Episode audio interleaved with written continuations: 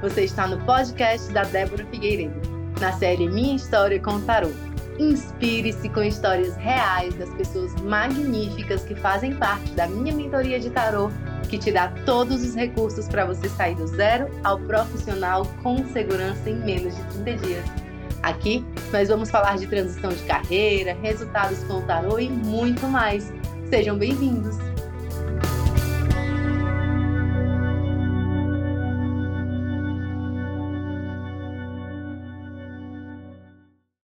Prontinho, bom dia, boa tarde, boa noite para quem estiver chegando aqui com a gente. Já estamos com a André aqui, a Isa acabou de chegar também.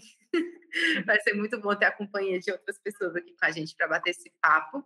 Estou muito feliz com a presença da André. A André foi a primeira pessoa até agora, depois de todos esses podcasts gravados, foi a primeira pessoa que disse assim: quero participar do podcast.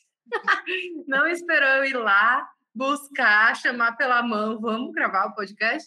Não, ela mesma disse, não, Débora, eu quero gravar, estou super empolgada. E a Andréa chegou há pouco tempo na mentoria, e a gente não tem essa regra, assim, de, de chamar quem chegou há muito tempo ou pouco tempo.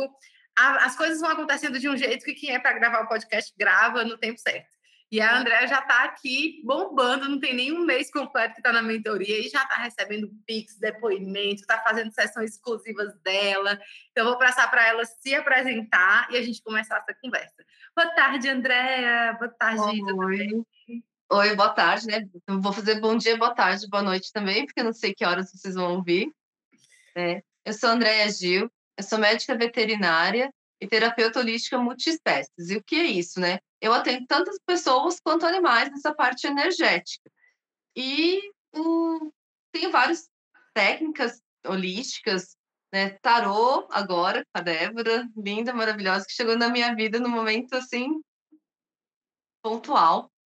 E tem Teta Healing, Reiki, radiestesia, mesa radiônica, PET. Sou especialista em acupuntura veterinária então, também mexo com alguns fitoterápicos, né? Faço tratamentos para os animais com acupuntura, mas voltado para essa área energética, né? Uhum.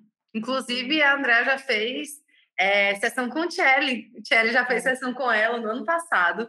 E foi tão interessante, assim, porque eu marquei, e aí é tudo organizadinho, tá, gente? Com o André é tudo organizado. Você já vai lá no site, você já marca horário, tudo bem, bem profissional. E aí deixei o horário gravado.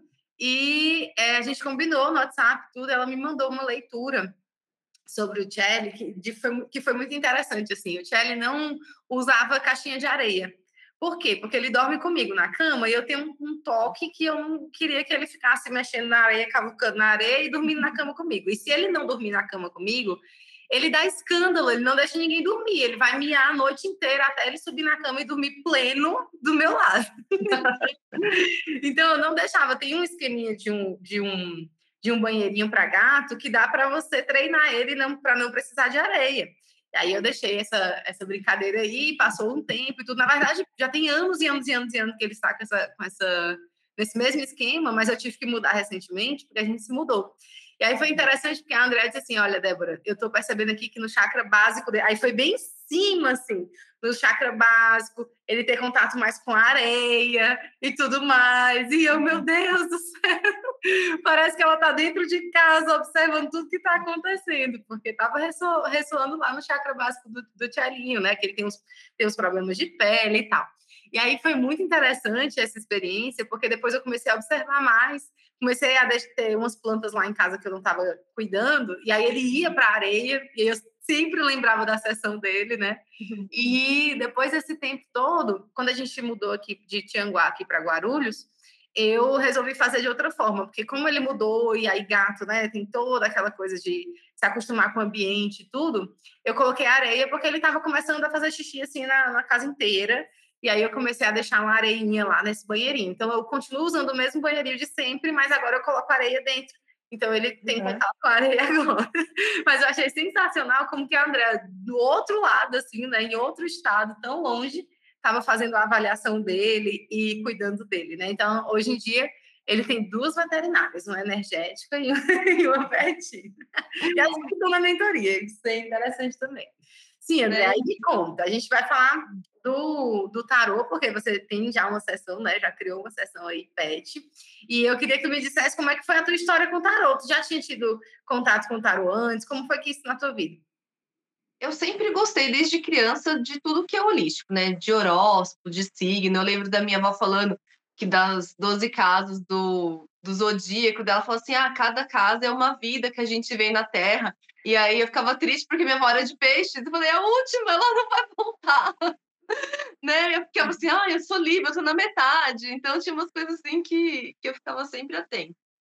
E quando eu lembro que lembrei, né, quando eu entrei na mentoria, quando tinha uns 12, 13, não, acho 14, 15 anos, no começo do colegial, assim, eu comprei as cartas rúnicas comprei e para jogar. Daí, mas sabe quando você, é, do começo de adolescência, você lê tudo aquilo, você não entende, mas eu gostava disso, então tá lá guardado. Tentei aqui trazer para cá, porque vamos começar a jogar runa também. e sempre gostei. Então, em 2000, acho que 2010, mais ou menos, eu comprei um tarô celta do catálogo da Avon. Achei lá bonitinho, comprei. E esses dias eu joguei até o tarô no começo do ano para o meu pai, para minha mãe, para meus irmãos. Meu irmão pediu, eu tirei as cartas. Aí eu lembrei, falei assim, gente, acho que é isso, né? Porque assim, o tarô, as pessoas gostam de misticismo, apesar que a gente usa só para terapêutico, viu, gente? Então, a gente já. E foi isso que me interessou, porque eu falei assim: é... eu não vou fazer evidência, não, não gosto dessa parte de enganação. E quando a Débora veio com essa proposta do tarot terapêutico, e como que você interpreta. E, gente, é incrível. Nesse tempo que eu tô de mentoria, eu já tive umas duas vezes que eu embaralhei, eu tirei a mesma carta em seguida para outra pessoa e eu consegui sentir o outro significado de carta, não dei a mesma resposta, né? Então, é mesmo voltado para essa terapia. E eu falei, não, agora eu vou interpretar. No Celta, as cartas dos arcanos menores, eles são todas iguais, nem no baralho. Uhum. Então, a gente não tem essa diferença a gente consegue ver no tarô de White, né? Que tem todo um significado que você já consegue perceber da carta. Uhum. Mas foi assim que o tarô entrou e eu falei, nossa, e como que eu e comecei a pensar, como que eu vou fazer isso pro pet? Porque a gente tem no tarot terapêutico que a gente só lê a energia da pessoa que está perguntando. E o pet não tem como perguntar. Né? Como a gente dá autorização, como ele dá autorização se vai fazer ou não, né? Sim, daí a gente fala assim, bom, mas tá bom, ele também não dá autorização para o rei, que a gente pede para o superior e para o tutor, né? Ele não dá autorização para a leitura intuitiva, é o tutor e o superior, então eu falei assim, então vai ser assim também. Então, eu, foi desse jeito que eu pensei e veio muito no exercício que a gente estava fazendo para destravar das três cartas, que eu falei, ah, se a gente lê a energia com uma carta e depois lê também com três, a gente pode ler uma carta para o tutor, uma carta para o pet e uma carta da relação deles. E eu comecei a fazer. Ai, que sensacional. E essa coisa que a Andrea falou é muito interessante mesmo. Muita gente gosta de tarô e não assume que gosta de tarô. Isso é sensacional, assim, mas também por quê?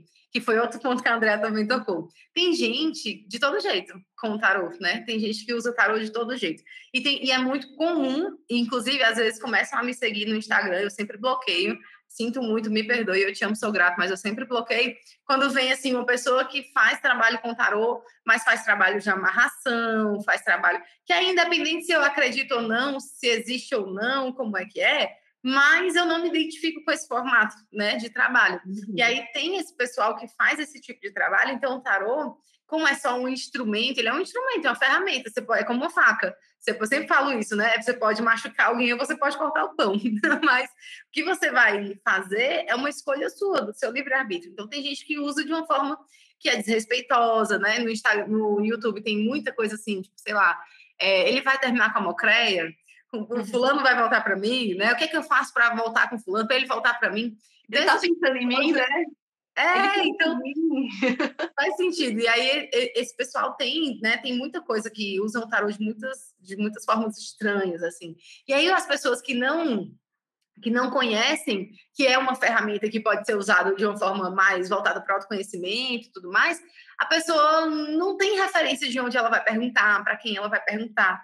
Então, é muito comum lá na mentoria, quando a gente está fazendo o desafio do mês, as pessoas vivem dizer: Nossa, Débora, teve, teve gente me dizendo aqui, me pedindo para tirar as cartas, que eu nunca imaginei na vida que essa pessoa me pediria para ver as cartas do tarô. Mas que, na verdade, todo mundo tem um pouco de curiosidade, quer saber, mas tem medo, tem vergonha, tem medo de ser algo que ela não concorda, que ela não acha certo e tudo mais.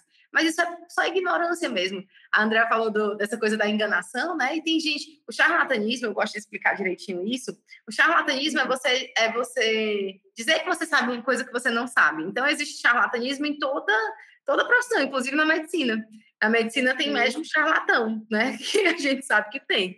Então tem dias não foi foi pego aí, né? Tava no médico do SAMU que não era médico, o cara nem enfermagem tinha. Olha isso. E ele amputou, ele começou a amputação da perna de uma pessoa. Ele trabalhou quatro dias no resgate, na Dutra, aqui no, nessa região do Vale. Sim. E ele quase amputou a perna de uma pessoa num acidente. Como, aí, como ele ficou muito nervoso, não sabia como ligar os vasos, os policiais, os da ocorrência começaram a achar estranho. E aí foram investigar, o cara não, era médico, ele estava com PMV de alguém que já tinha falecido. Olha só. Meu Deus. Gente, isso é charlatanismo. É, isso é charlatanismo. Então tem mesmo em todos os lugares, né? Tem uma pessoa que, que não sabe, não entende como que funciona o tarô e fica metendo louco dizendo que sabe fazer aquilo, sendo que não sabe, usando para é, adivinhar coisas, sendo que não, não tem né, essa, essa, essa habilidade com vidência e tudo mais, e às vezes faz isso de uma, às vezes até tem, mas faz isso de uma forma irresponsável, não sabe como ajudar as pessoas de fato, né? Então lá dentro a gente tem um trabalho muito sério assim em relação a trazer para uma vertente mais voltada para o autoconhecimento, justamente para a gente ajudar as pessoas e não a gente atrapalhar a vida das pessoas, né? André chegou aqui com a gente também, tá? não sei se ele vai poder ficar mais tempo, mas estou feliz aqui que ele apareceu. Mas é isso, então a gente tem essa, essa abordagem mais voltada para o autoconhecimento lá dentro. E a Andrea já fez essa, essa mesa, mas antes dela fazer, antes dela falar sobre esse trabalho dela com os pets, André, me conta como é que foram as suas expectativas antes de entrar na mentoria. Faz quanto tempo que tu quer entrar na mentoria? E aí, quanto que tu decidiu entrar? O que foi que te fez decidir entrar? Me conta isso. Olha, eu, que, eu queria entrar na mentoria quando você anunciou a primeira turma. ano passado. Sim, um ano atrás. Mas a minha vida estava muito louca um ano atrás. Eu tinha começado a fazer plantão veterinário noturno, ainda por cima. Foi uma área que meu plantão, eu confesso, gente, eu comecei a trabalhar com plantão, mas foi como se fosse também um estágio, porque toda a minha parte de estágio da faculdade foi na área comercial. Então eu não tinha eu, o que eu sabia cuidar de bicho mesmo na mão na massa era o que eu via cuidarem dos meus, o que eu cuidava dos meus, o que eu aprendia na aula. Então foi assim um desafio essa área e você está sozinha lá, né, no plantão, você e o enfermeiro, então foi bem punk. E à noite, era das sete da noite, sete da manhã, a gente ficar sem dormir, virada, e eu estava num ritmo que eu já estava começando. Acordava cedo, meditava, e estava morando com a minha avó em Jambeiro, porque a pandemia veio. Eu saí de São José dos Campos, onde eu moro, entregamos um apartamento que era alugado, porque o nosso, hoje que a gente está, estava alugado para outra pessoa e ela era enfermeira. Eu falei, não vou tirar a enfermeira do, do lugar, não é hora dela procurar, né? O contrato dela está dentro do prazo. Não, deixa ela quieta lá. Começou a pandemia. Fui morar com a minha avó em Jambeiro, com a minha cachorra. Meus gatos foram morar com a minha mãe, meu marido foi morar com a minha sogra. Aquele é meu. Eu fiquei quase um ano morando em casa separada do meu marido. Nossa. E a gente se via de final de semana e essas coisas, né? E, porque ele começou também a fazer uns bicos depois, né? E todo, os dois ficaram desempregados, porque era, o dele era temporário, o meu tinha acabado de sair de uma clínica veterinária que não, não deu certo a parceria. Então, a gente estava em São José fazendo as coisas, começando com a terapia, né? Divulgar, então parou tudo. E aí, nesse momento que, que a Débora anunciou, eu tinha acabado de começar os plantões, então estava vindo e ainda ia para Jambeiro e voltava, né? A primeira mentoria foi em abril, né, Débora, do ano passado? Foi em maio. Maio. Então, em maio foi quando eu mudei de volta para o meu apartamento. Mas em março, abril, como a gente está num outro grupo de terapeutas, né, que a gente conversa bastante, ela anunciou que ia fazer, teve a ideia, foi estruturando. Falei, nossa, queria, mas não consigo acompanhar, mais uma coisa. E fui vendo, daí fui vendo só os depoimentos das meninas, e fui vendo os depoimentos. Eu falei assim, gente, é uma forma legal de aprender, porque nunca. Ninguém me explicou como que aprendia tarô. Para mim, tarô, você assim. Ah, sua avó joga tarô, é ela que te ensina. Sim. Passava alguma coisa de herança, né? Então, vinha assim, lembrar muito dos povos ciganos, que é costume, tradição, letar, jogar tarô, ou então se a sua avó faz, que nem os búzios em algumas religiões que tem. Falei assim, gente, ninguém nunca falou que podia aprender tarô dessa forma, né? E, ou então, a, outro método que a gente fala assim, ah, dá até para aprender, dá, cata lá e decora todas as cartas. Quando sair, você fala que decorou. Ou lendo o uhum. livrinho, que era o que eu fazia com a família no começo do ano. Levava o meu livrinho, não é esse, né? Esse aqui é o livrinho do tarô. Levava o livrinho lá, acerta a carta, virava. Aí todo mundo falava, mas não faz sentido. Eu falei, não, não importa, uma hora vai fazer sentido. e eu falava para ele. Silêncio. Tá, tá fazendo a mesma coisa para todo mundo. Falar, gente, cada um entende como quer. Mas eu tava me arriscando, né? No, Sim, na família é. a gente não cobra, eu não cobrei de ninguém. Uhum. E aí foi isso. Daí quando eu vi a mentoria, e agora nesse o mês de março foi um mês bem mais assim, mais tenso, né? Fevereiro e março, que eu confesso, tentei voltar para a área de sair em outubro, porque meu marido se acidentou Uhum. E ele precisava de ajuda para fazer as coisas para ele. Ele rompeu o ligamento, estava engessado e tal. E eu não queria mais ficar no plantão. E também a gente ia mudar para Rio Claro, que ele tinha uma proposta de trabalho lá. Então eu falei, ah, eu vou sair do plantão. Aí a gente tinha pedido para sair. Ele se acidentou, sair mais rápido ainda. E aí estavam os dois desempregados de novo, né? falei, vou voltar para as terapias. E fui fazendo isso. Aí já dezembro, outubro, novembro, dezembro e não virava as coisas, aí veio janeiro e não virava as coisas, eu falei, vou começar a entregar currículo. Ai, que delícia, eu vou apertar. E a vai apertar. apareceu. Guarulhos eu sei andar, já morei aí, chego fácil. Tão pertinho. E aí eu falei assim, fevereiro entreguei currículo em tudo quanto é lugar, fiz umas quatro, cinco entrevistas, não fui chamada para nada da veterinária, coisas assim que eu tinha certeza que ia ser chamada. Eu trabalhei na área comercial, eu sou técnico de farmácia, médico veterinária, gosto de medicamento, gosto de falar. Não me chamaram para vaga, eu falei, bom, não é terapia, né? Aí, quando eu vi a Débora falando das coisas de novo do tarô e os depoimentos, eu vi a Morgana também falando do sucesso dela. A gente se aproximou bastante, eu com a Morgana, né, trocando ideias das coisas de site, como fazer e tal. Falei, não, é a hora. Falei, vou entrar na mentoria, porque se todo mundo está tendo sucesso com 10 dias, é o tarô que vai trazer esse sucesso. E, gente, tá assim, tem pessoas. Hoje eu recebi uma mensagem da moça. André, eu nunca pensei em querer uma leitura de tarô, mas os seus posts estão me, me, incentivando, assim, eu tô ficando curiosa. Eu falei, bem, vamos fazer, né? E falei, nossa, vou postar mais. Nossa, isso é muito legal. Eu adoro fazer o desafio por conta disso. Sempre, sempre tem pelo menos uma ou duas pessoas que falam, Débora, alguém já, ó, nesse mês, tu já me falou que pessoas vieram interessadas, a Maria Angela já me falou, a Aline já me falou, todas vieram, tipo assim, começaram esse mês já estão dizendo, nossa, as pessoas estão interessadas, estão perguntando e tal. O desafio eu, eu gosto, eu costumo dizer que eu faço o desafio por mim e para vocês, que claro que quando vocês estão fazendo ali, também é uma forma de divulgar a mentoria, né? Sempre que vocês postam nos stories e tudo mais, no, no, nos posts, é uma forma de divulgar também. É, é muito legal isso, poder a gente poder fazer isso juntos, crescer juntos. Lá na, na mentoria, eu gosto de dizer que a nossa egrégora é assim, se eu cresço, vocês crescem também, porque o que eu aprendi eu vou passar para vocês. E quando vocês crescem, eu estou crescendo também, porque vocês com resultado é o meu resultado, né? O meu resultado não é a quantidade de aluno, é o resultado dos meus alunos. E aí eu fico muito feliz que tenha tanto feedback, feedback positivo, assim, porque nossa, eu vivo para isso praticamente hoje em dia. Tem um ano já que eu estou muito dedicada, tanto que eu passei muito tempo sem abrir a mentoria, porque eu sabia que quando eu começasse eu ia ser assim, né? eu ia me dedicar assim de corpo e alma. Então, uhum. ver é, esse trabalho tendo frutos é muito, muito, muito, muito bom. E eu lembro de ti, André, tu vai só me confirmar se sim ou não, ou se eu estou viajando. Mas eu lembro que tu passou um tempo assim mais parada, que ficava um pouco angustiada, de tipo, poxa, as coisas não estão andando, não tá tudo meio parado e tal. Tu sentiu se a mentoria ou nada a ver, tipo, só foi uma coincidência que tu já tua vida já estava andando e a mentoria entrou junto nesse trilho, ou tu sentiu que a mentoria deu uma movimentada aí na tua vida? Como é que é isso para ti? A mentoria movimentou a minha vida. Porque, assim, nós estamos num grupo de, de terapeutas, né? Onde a gente se conheceu. Eu tô lá há uhum. mais de um ano, que eu renovei, né? Em setembro fez um ano, eu renovei por mais um ano. Uhum. E eu não conseguia me movimentar. Então, eu não sei se é, eu estava num, num lugar que precisava de mais ajuda de início, e você trouxe muito isso, da motivação de início, porque a gente vê lá muita gente que já começou, que já fez, já tentou, e que só estão lá só para ajustar algumas peças. E eu não, precisava montar toda uma estrutura, né? Uhum. E eu fui tentando montar essa estrutura e não estava sendo sólida, porque assim, eu tenho um site, mas não está atualizado, tem que atualizar já esse site.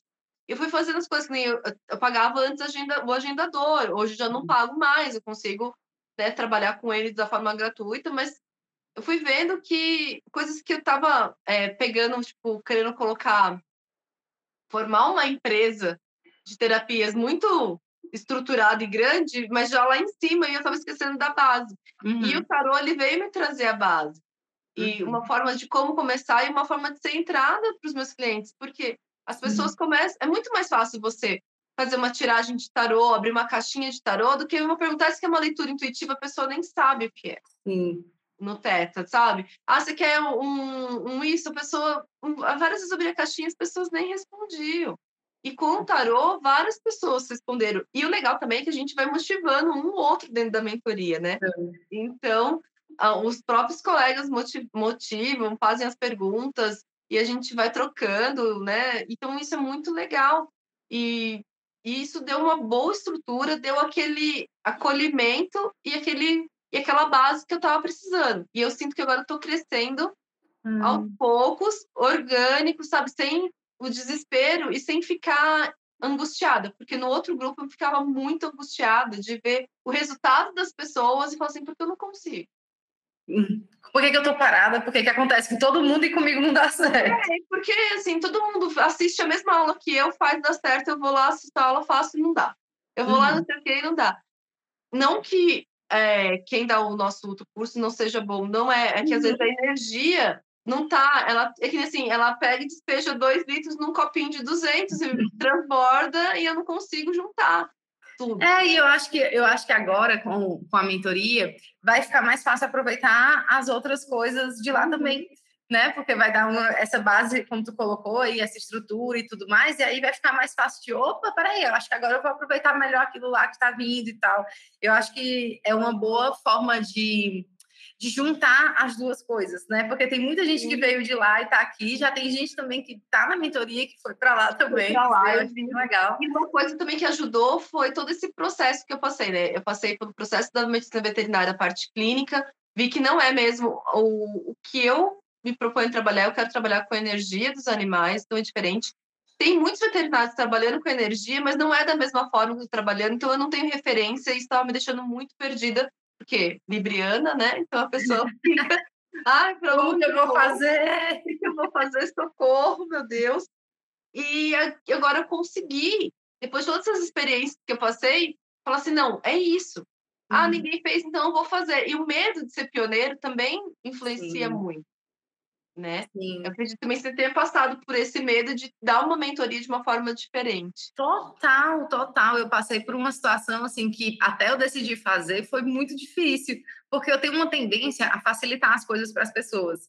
E aí eu tenho uma tendência a te trazer o que é essencial. Eu consigo filtrar tudo que é necessário que você precisa saber para fazer um trabalho de qualidade. Só que no universo do tarô, as pessoas têm a crença de que assim, eu só posso me considerar tarólogo se eu estudar 35 anos e ler quatro livros por semana. e aí lasca, né? Porque eu chego e digo assim: não, gente, não preciso disso, não. Não preciso, não. Se você fizer esse método assim, assim, assim, eu te garanto que vai dar para você entender e saber fazer leitura e tudo mais.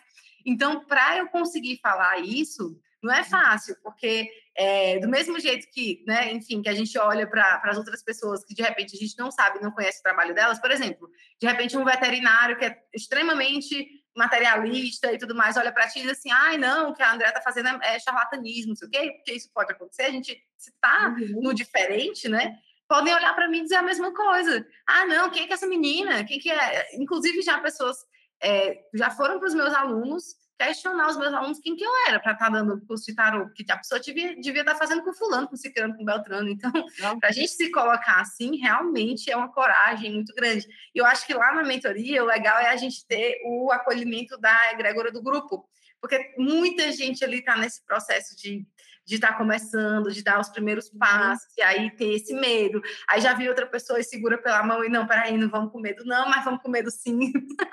não tem tanto medo, mas vamos dar os passos mesmo assim, né? E eu acho é. isso assim mágico. Nessa história que você falou de veterinário, teve. O, a minha cunhada fez o adestramento do cachorrinho dela, foram quatro semanas, né? Uma vez, uma ou duas vezes por semana, não lembro.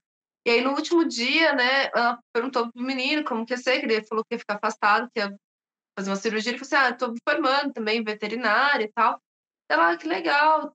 Ele falou, ela falou assim: Ah, o Afonso, que é o, o cachorrinho dela, falou assim: ele faz tratamento com homeopatia, né? Com floral, com tudo isso. É, isso aí não funciona. Ela, ah, funciona sim, porque ele trata desde filhote. E ele é o meu, o meu paciente modelo. Ele tomou todas as homeopatias de filhote, ele fez fortalecimento de ossos, tendões e músculos para crescer forte, porque ele é ele é uma mistura de Boston Terrier com Bulldog francês. Então, a gente fala assim, ah, raça pequena, não precisa, só cachorro grande. Não, precisa para fortalecer. Então, tem todas essas coisas assim que vai, ele não é... Eu falei para ela, ele só não vai ficar tomando direto vermífugos, coisas assim, não, vamos na homeopatia, vamos ser mais leve, tenta a ração mais natural. Porque, assim, gente, o, índice de doenças dos animais tão enorme, porque é vacina todo ano que não precisa, alimento industrializado que não tem energia de vida, tem vitamina, nutrientes, tudo para ele tem, mas não tem energia de vida. É a mesma coisa se você falar para uma pessoa, é, você prefere comer um, um cornflakes, aqueles sucrilhos, né, sem açúcar, vamos falando, uhum. né, um negócio de milho sem açúcar, sem nada, ou um milho, é a mesma coisa. Sim. É processado. Quem tem energia de vida? O milho.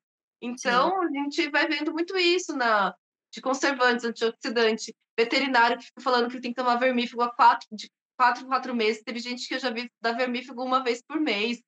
E os bichos estão adoecendo energeticamente, porque os tutores estão ficando cada vez mais contando suas frustrações, suas.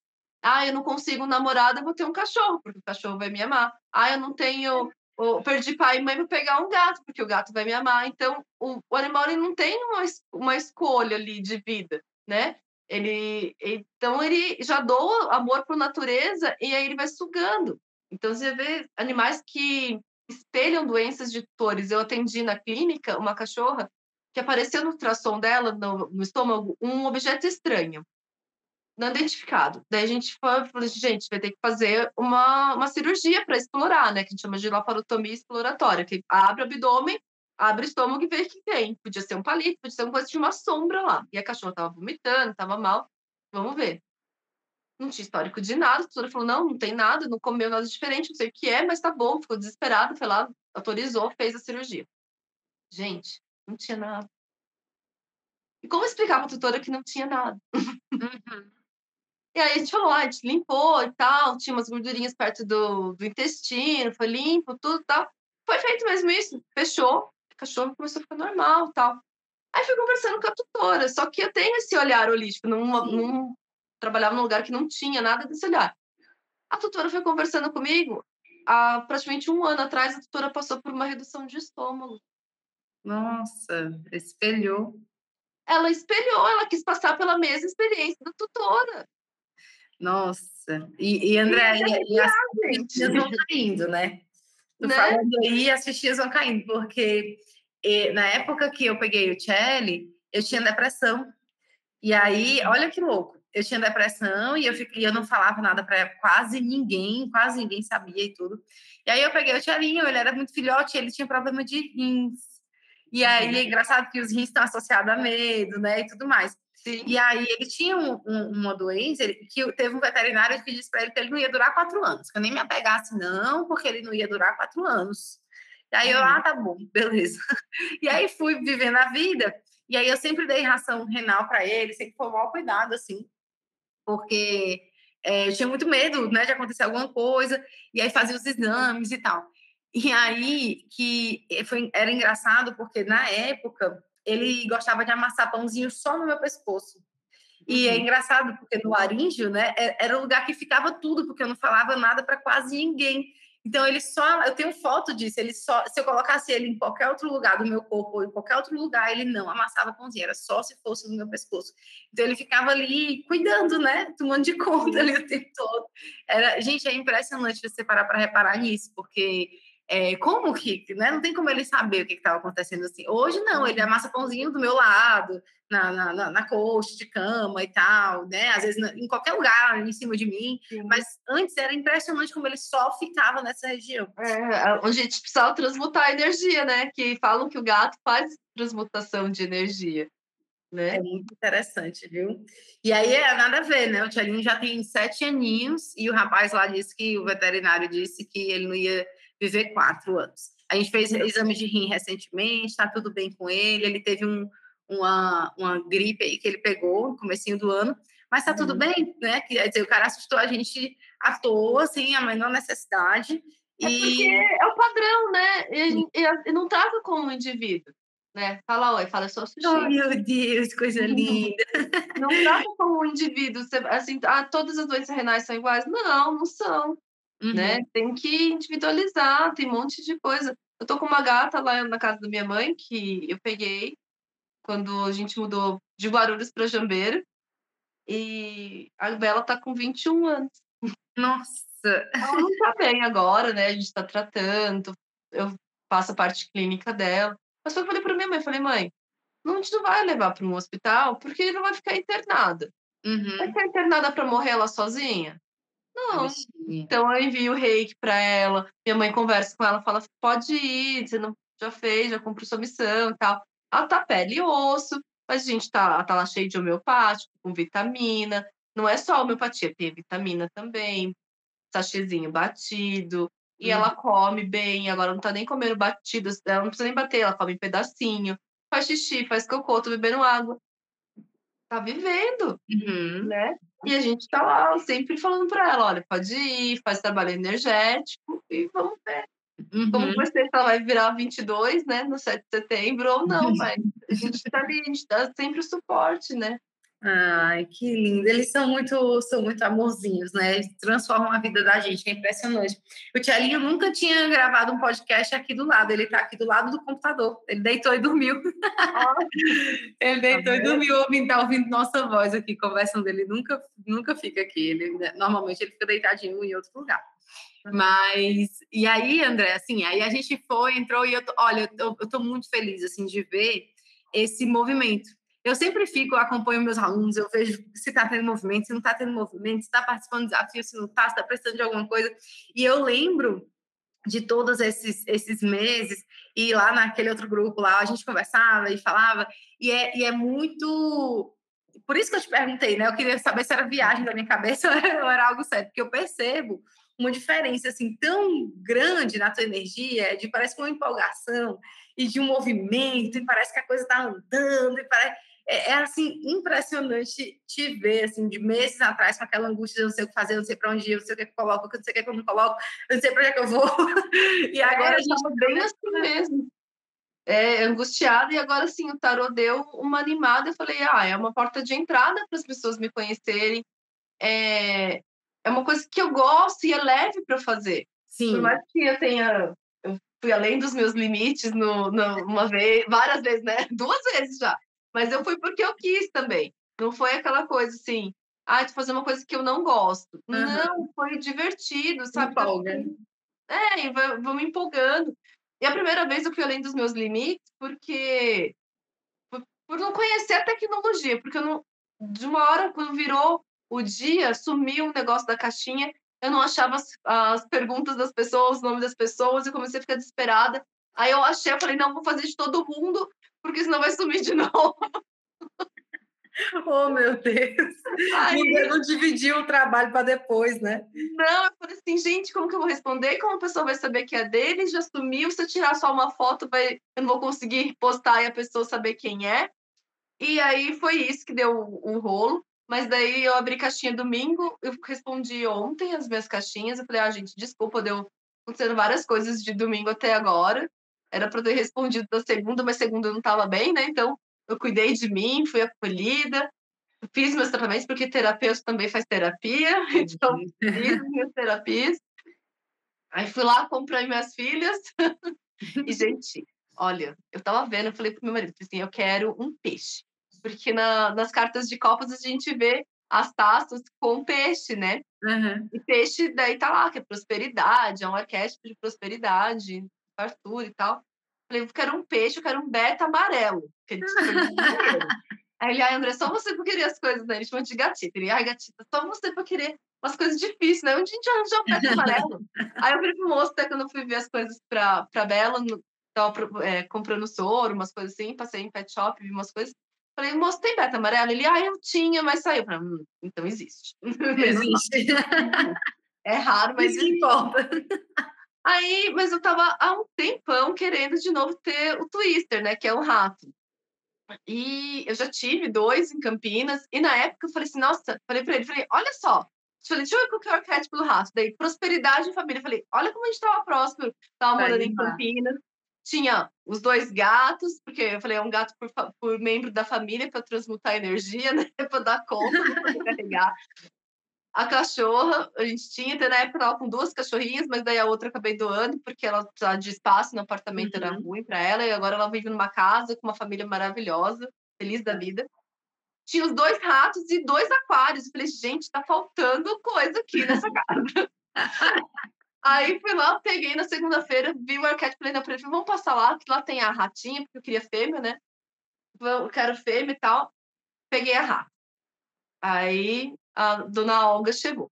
Gente, ela chorou a noite inteira, essa oh. ratinha. Chorou. Eu nunca tinha visto isso, ela fazia barulho. E todo lugar que eu lia, tem que ter dois, não seja egoísta. Eu falei, como uma médica veterinária vai ter um só? não vai dar um bem-estar pro animal, né? Falei, nem é tão assim, não tô comprando, né? E a gente, eu, os primeiros eu ganhei e vá, ah, sou contra a venda? Sou, mas, gente, era o que eu queria. Então, uhum. Então, assim, eu vou em lugar idôneo, ela tem o certificado, tem tudo certinho. Aí eu fui lá e comprei a irmã dela. Ficava juntinha. Nascer... Ela tem, gente, ela tem dia e hora de nascimento. Vou fazer o oh. mapa dessa raça, dessas duas, né? E aí fui lá, peguei a irmãzinha dela. Eu comprei ela na segunda. Eu já, terça-feira, já tive um. É, terça-feira uma moça fechou. Ontem foi quarta? É. E ontem teve, na terça teve um Pix, na quarta teve dois. e um foi da parte de, de, de cartas, tarôs, oráculos, assim, de tiragem e a outra foi de contribuição espontânea de outro tipo de atendimento que eu faço de, de terapia holística. Então, eu falei para o meu marido, falei, tá vendo? Ali, ó. Tu tinha feito tu tinha feito as contas e mandado para mim ó veio isso isso isso isso eu disse, nossa e tudo. Aí quando eu pisquei já tinha outro pix lá no, lá no grupo eu disse gente eu fui fazer as contas. Eu disse meu Deus isso dá quatro parcelas da mentoria. Né? Isso me empolga tanto, tanto, porque é, muita gente pergunta. Esses dias entrou uma pessoa em contato comigo, aí disse, ai, porque eu não acredito. Aí eu pensei, aí eu digo para a pessoa: olha, se você não acredita, realmente não vem, não. porque eu preciso de pessoas que acreditem em mim, que acreditem no método, que acreditem em si mesmos. Que... Se você realmente não acredita, então vai com Deus. Né? Eu acho bacana da mentoria isso também, sabe? Que a gente conversa disso, a gente. É, você fala muito de limpar as crenças, né? Tem o curso da manifestação também, que está super detalhado lá, como fazer, como limpar. As meditações que tem lá dentro são lindas, eu fiz todas no final de semana, no domingo. Eu acordei domingo mal, comecei a fazer, parei, depois voltei, terminei. Ainda falta fazer a parte escrita, é isso que eu não fiz a escrita. Agora, quando uhum. eu fizer a escrita, então. A escrita é bem, é profunda. É bem poderosa, né? E, e aí ontem também eu, sim, eu peguei no Spotify, coloquei, eu procurei por é, frequência, então frequência acima de 500 Hz, que daí a frequência de Deus, eu achei um, um uma, é, uma pasta lá, um álbum no Spotify que é, são umas seis horas só da frequência de Deus. Acho que vai acontecer. As minhas leituras nessa frequência, sabe? Para vir sempre a melhor leitura, para ter toda essa parte. Então, vai ajudando, a gente vai sabe, crescendo e vai se empolgando. E você sempre lembrando, gente, limpa isso, limpa aquilo, limpa aquilo outro, eu vou limpando.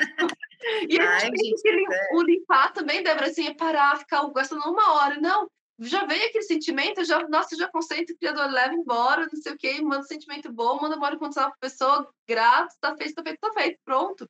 Sabe? É um segundo mesmo, dez segundos e você já fez. E já a consciência já libera.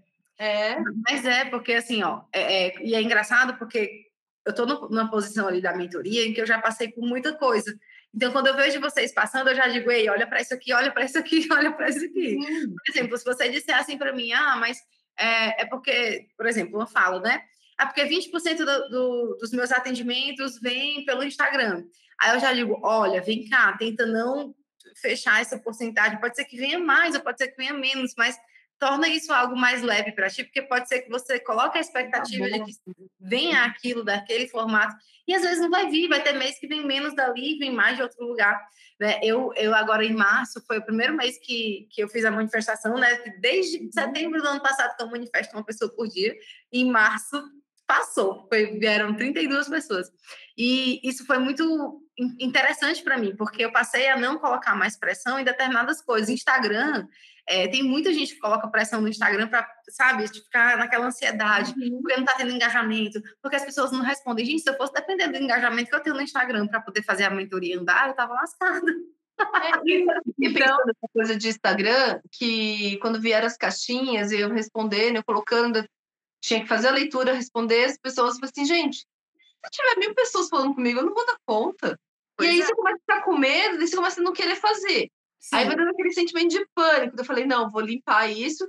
E é assim mesmo, graças a Deus que a gente não, não quero um Instagram com 5 milhões de pessoas, não, porque eu quero o meu Instagram que as pessoas estejam ali porque elas estão vendo coisas legais, que elas estão aprendendo, eu quero que seja útil. Eu não quero que venha gente falar assim, olha, isso que você faz é isso, aquilo outro. Sabe, vai ter uma hora? Vai, ainda não teve? Não. Esses dias eu tinha me proposto fazer uma live por dia. Já me perdi na segunda-feira, né? Porque segunda e terça meu esposo está em casa e aí eu já o dia inteiro em casa eu já me perco. E vou voltar amanhã, quem sabe, mas a última live que eu fiz, eu falei, gente, se vocês não acreditam em energia, tchau. Vai embora. Vai embora, porque aqui é isso que vai falar. E vai ter coisa nos meus stories desconexo? Vai. Vai ter uma leitura de tarô, vai ter um gato passando, vai ter um cachorro, vai ter uma dica de um floral para cachorro, vai ter uma dica de floral para gente. E é isso que eu sou e tudo bem, entendeu? Não é para entender. É meu. É, exato. A gente entra numa pressão louca desse pessoal grande, né? Uhum. Que ah, tem que ser assim, tem que ser assado. E a gente fica naquela, meu Deus, eu, será que eu tô fazendo certo? Será que eu não tô fazendo certo? Mesma cor, mesma fonte, mesma figura, mesmo isso, mesmo aquilo. Tudo igual. E eu sou uma pessoa que adoro colorido, adoro mudar. E eu fico, por que, que eu não posso mudar? Ah, eu quero tudo, né? Pra que, que eu tenho que ficar decidindo até o que eu coloco no meu Instagram? Né? E eu, Ai, ô, Débora, eu senti muito isso do pessoal que está começando, né? Que já tem toda essa carga. Quando o Instagram começou, gente, eu lembro que quando começou esse negócio de ter history, live, essas coisas assim, a gente fazia tanta coisa quando eu não estava voltada para isso. Eu postava minhas coisas lá. Teve uma vez que eu fiz uma live da minha cachorra andando no shopping lá em Campinas. Eu abri a live, entendeu? Eu tava a família lá curtindo, o cachorro, onde você tá? Eu respondendo, eu tentando entender como que era aquela, aquela ferramenta. E hoje a gente fica até com medo, né? Grava dez vezes o mesmo history, perdeu a espontaneidade, porque a gente Sim. fica preocupado, ai, fulano vai ver isso, fulano vai ver aquilo, né? Então, eu tô, tô deixando fluir mais, e a mentoria também me ajudou nisso. É, de ver o seu movimento no seu Instagram, que eu lembro que você falava que não, não gostava e tal, e para mim é tal coisa mais linda, ah, entendeu? Faz todo o sentido, ele conversa e mostra, assim, a seriedade do trabalho, de forma leve, entendeu? E uhum. só vai criticar mesmo quem quiser, quem é, é chato que quer criticar, entendeu? Só... Ah, e com essas pessoas eu não tô afim de conversar, porque eu tenho mais para fazer. É, então, e eu acho ótimo esse negócio, ah, deleta bloqueia. Eu falei, eu preciso aprender mais com a Débora. Isso, deleta Ai, gente, eu bloqueio. Eu bloqueio, sabe por quê? Porque o Instagram precisa aprender quem que eu quero que esteja ali. Porque não faz sentido, gente, não é brincadeira aquilo ali. Eu não estou ali de brincadeira. Por mim, eu nem estava ali, assim, para ser bem sincera com vocês. Eu, eu adoro fazer essas, esses encontros com vocês aqui no Spotify, né? No, no... Porque isso eu gosto. Agora, abrir uma live no Instagram, para mim, é pesadíssimo. Não, não fico em paz, eu não fico tranquilo, não é gostoso. Então, vou ficar fazendo? Não vou ficar fazendo. Por mim, se eu, eu ainda vou encontrar. Estava conversando com a Aline. A Aline está tá ao vivo aqui agora, só ouvindo. Mas ontem eu estava falando, Aline, eu não sei como é, mas eu já, meu combinado com o criador é que vai acontecer de uma forma leve, que eu não sei como é que é ainda, mas que eu não vou precisar ficar me desgastando perguntando: será que é por aqui? Será que é por ali? Será que eu tenho que fazer um post? Será que eu tenho que fazer uma live? Será que... Vai ter um momento na minha vida que esse, a manifestação a próxima é essa, assim, de ter um momento na minha uhum. vida em que as pessoas já sabem o que é a mentoria, elas já me procuram, já tem uma fila de espera. eu tô sem esforço, sem uhum. esforço, sem estresse, porque é isso, não precisa ser pesado assim. Então, a gente... E a diferença da, da live que a gente está fazendo agora é que o que passa a segurança é que aqui são as pessoas que a gente quer que assistam a gente. Exato. E na live vai entrando gente que você nem sabe o que, é. E aquilo começa a dar. E aí as pessoas começam a falar, você começa a ler, você fala assim, gente, você, você se perde do que você quer falar. É verdade. Né? É, e, tem, e fora a, aquela pressão, né? Que você tem que falar de um jeito, você tem que ter uma postura, tem que ter as coisas que você pode falar, as coisas que você não pode falar. Minha gente, pelo amor de Deus, é uma, olha, é uma esquizofrenia. Eu pensei nisso do, do Rios que eu não conseguia subir, porque a carta que eu escolhi para mostrar era a carta da morte, e aí eu legendei com morte. Eu falei, gente, não está subindo por conta disso. tá me bloqueando. Daí eu falei, eu vou trocar pela torre, mas daí a torre era a gente pulando o que eu estou escolhendo. Eu vou ter que escolher tudo cartinha Sim, que não, que não, faz sentido, que é fofo que não faz sentido. Eu vou enganar o público. Vai enganar as pessoas. É, pro Instagram me mostrar. Mas, é. Não, mas aí é, é isso, assim, a, o Instagram é só uma ferramenta, se a gente não coloca, se a gente colocar toda a nossa energia lá, a gente vai. E aí, se uma hora o Instagram dá pânico, o que, é que a gente faz? Entra em pânico, entra em desespero? Ai, que nem o Orkut. Eu tinha, uma, tinha comunidade no Orkut, tudo, Olha, e sumiu. Sumiu, não tem mais. Tinha um outro, um vlog fotovlog, o vlog, não sei o que lá. É, eu postava foto e escrevia e tal. Não existe mais. É. é. Tinha, eu, é, tinha o fotolog, o flogão. Acho que é esse fotolog que eu tinha. É, tinha, lembro disso. E é isso, assim, a gente não pode ficar depositando todas as nossas fichas numa coisa só. Então, é engraçado isso, porque eu vou ver, eu não sei nem quantos podcasts já tem gravados. Ó, já gravei com a Aline, já gravei, tô gravando contigo, já gravei com a Samara, já gravei com o André, já, já gravei com a Isa. Deve ter uns 10 já, já deve ter uns 10 gravados. E aí um dia desse não tinha nenhum. Então, assim, o que a gente esquece é de fazer o melhor que a gente pode, pode naquele dia. E às vezes o melhor que a gente pode naquele dia é dormir e tá tudo bem. Uhum. A gente dormiu, pronto, dormi, tinha que descansar, tinha que cuidar das minhas emoções, e, e senão não ia conseguir amanhã dar conta. E aí, quando a gente consegue fazer isso, você percebe, meu Deus, eu tenho um monte de podcast, eu tenho uns vídeos que me servem para as pessoas conhecerem meu trabalho, eu tenho um Instagram ali que tem os depoimentos, tem tudo que precisa, eu até tenho que ajeitar aquilo ali, porque eu estou pensando em fazer um site decente, assim, para mim, que fique realmente uma galeria ali de tanto depoimento, de tanta coisa, eu acho que vai ser importante para mim ter isso. Mas, por enquanto, é, eu vou fazendo como dá, não tem como ah, dormir e acordar, pronto, amanhã eu vou acordar com um site incrível, sensacional, maravilhoso, etc. Não, calma, amanhã é amanhã. Deixa eu ir em calma, tem outras coisas para resolver nesse momento, né? Exatamente. É eu fiz o, o, site, agora eu vou, na semana que vem, quero ver se eu mexo nele, se eu renovo. Agora eu já vou colocar esses depoimentos. Eu preciso fazer uns vídeos também explicativos, mas ainda não consegui parar para fazer vídeo, porque eu tenho um vizinho que grita, eu tenho outra coisa. Eu falei assim, gente, como que eu vou fazer? Eu falei, acho que eu vou fazer essas lives. Eu falei assim, hoje eu vou explicar disso. eu vou fazer a live e vou subir para o YouTube e pronto. Que nem eu fiz um vídeo, tem um, um vídeo só no YouTube lá, que eu subi, que é explicando o ciclo estral das cadelas, que é como a cadela entra no cio, o tempo, as coisas que uma cliente perguntou e eu resolvi fazer. Eu fiz, fiz um mapa mental dali do ciclo, não sei o quê. Falei assim, ah, se eu posso fazer isso para uma... Eu queria fazer de várias doenças, de várias coisas. Eu falei, ah, não sei. Aí eu fico pensando, tendo várias ideias e não coloco em prática, porque eu...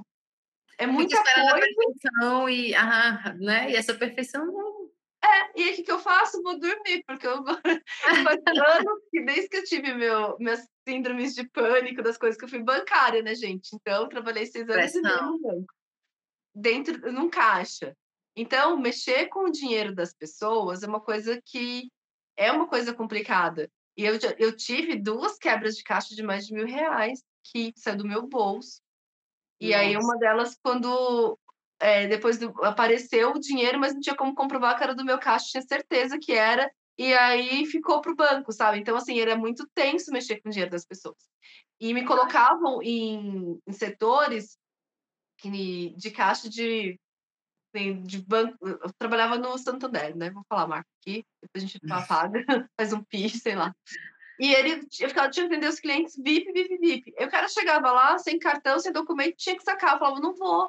Ah, mas o gerente me conhece. Tá bom, mas eu não te conheço, não vou liberar o dinheiro. Ah, mas não sei o que, não sei o que. E várias pessoas que na minha cabeça, falei, gente, estou fazendo o que está no, no protocolo, no manual de conduta. Eu não Sim. posso fazer. Ah, mas eu autorizo. Eu falei, mas eu não posso fazer. Depois acordo, história, história para quem? Sim, para quem então, fez então, errado. Então, eu gostava de atender povão, sabe?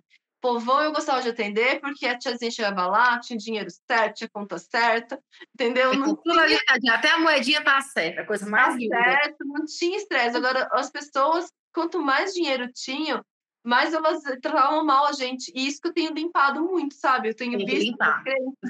Porque assim, a gente, a gente pensa às vezes, ah, não quero ficar, como eu via muito esse mundo, eu não quero ficar grossa, eu não quero ser arrogante. Sim. Eu não quero ser isso. Então você fala assim, nossa, acho que eu não tô ganhando dinheiro por conta disso. Então, vai de limpeza. né? A, a, e o tarot trouxe isso, né? Tanto você falar de limpar, limpar, limpar, eu fui lembrando das coisas, nossa, por que, que eu tenho isso? Ah, por causa disso, disso, disso. Entendeu?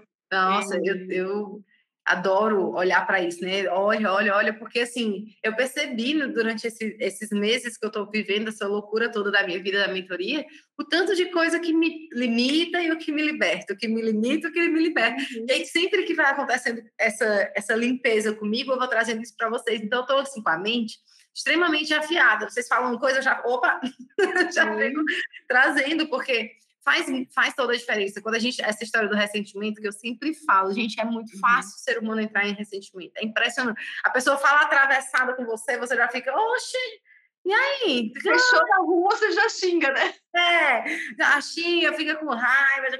Então, assim, ai, não falou direito comigo por quê? Ah, então, assim, a gente entra no ressentimento, tem uma tendência, o ser humano tem uma tendência a entrar no ressentimento muito fácil. Então, o problema é que quando a gente ocupa a nossa energia com o ressentimento, a gente bloqueia para a prosperidade. Eu sempre falo isso, mas é porque é real. Então, vai ver, você tem aquela coisa de que, ah, não, o ressentimento a pessoa que tem dinheiro, com as pessoas que te trataram uhum. mal lá atrás. Então, libera, libera, libera. que agora é outra história, outra vida. A gente vai sim. Ter, eu, eu às vezes falo com, com o pessoal, com algumas pessoas, né, que me perguntam assim, Débora, e sobre manifestação? Porque eu, eu, eu tenho muito contato com pessoas que têm uma visão social muito forte. E eu entendo o lado delas, o pensamento delas, porque eu sou formada em filosofia, tenho mestrado em psicologia por uma universidade pública. Então, assim, a minha uhum. cabeça, ela ela entende todos os questionamentos em relação a essas questões sociais e tudo mais. E aí eu percebo que algumas pessoas que também são assim, elas me perguntam, Débora, mas como que eu vou manifestar? Com aquela sensação de que para elas terem para ela, vai faltar para alguém. Sim, imagina eu que sou casada com um historiador socialista. Pronto, aí é isso, né? Então, se eu tiver para mim, vai faltar para outra pessoa. Se eu tiver para mim, é porque eu estou explorando outra pessoa, porque a gente rica explora, porque. E aí, enfim, esse monte de coisa. Eu estava conversando com uma amiga esses dias e disse, cara, pessoas como a gente tem obrigação de ser, de ter dinheiro, de ter dinheiro bem, de ter dinheiro fácil, porque uhum. me diz como é que eu vou pagar, sei lá, o meu shampoo que não tem crueldade com os animais, que é vegano, que não tem plástico, que não tem, que é limpo e tudo mais, se eu não tiver dinheiro, que o negócio é 37 reais uma barrinha desse tamanho de shampoo. Entendeu? Sim, a gente tem obrigação de ter dinheiro, eu disse para elas, mas o pior é que é, porque se a gente não tiver o nosso dinheiro, não se iluda, o nosso dinheiro não vai para a pessoa lá, pobrinha, que está que tá lá na rua. Ele vai para as pessoas bilionárias que não estão nem aí para o planeta, não estão nem aí para a água, não estão nem aí para. É para é pra, que estão lá é, plantando milho, que estão colocando transgênico, que estão desmatando é, floresta. É para essas pessoas que vai. Tua obrigação é, é ter dinheiro, criatura. Não tem dinheiro. É. é sério, porque a gente fica nessa, ai, não, porque eu tô com medo, porque vai faltar, vai faltar. Não vai faltar, vai, vai continuar a mesma coisa. Sendo que quando tá com uma pessoa pessoa que é responsável social, uma pessoa que pensa no outro, aí ela vai ter esse senso de para onde que eu vou levar o meu dinheiro? Porque ele veio para mim, daqui para mim, ele vai para onde? que tipo de lugares que eu vou investir, que tipo de pessoas eu vou investir, que tipo de serviços eu vou investir, para onde isso está indo. Então, é claro que eu não estou aqui numa posição de, de ser, ai, nossa, impecável, né? Pronto, ela não usa plástico, ela só, é, só usa coisas não. veganas. Eu nem vegana sou, não é sobre isso. Mas é sobre a gente ter escolhas melhores em relação ao planeta, em relação ao outro, em relação a várias coisas. É, a gente não consegue, vezes, não tem dinheiro. Sinto muito. É, aqui mesmo, eu tenho um mercadinho aqui na rua que eu posso passar e comprar o pão. Só que eu tenho uma vizinha que ela faz pão caseiro, que é uma delícia.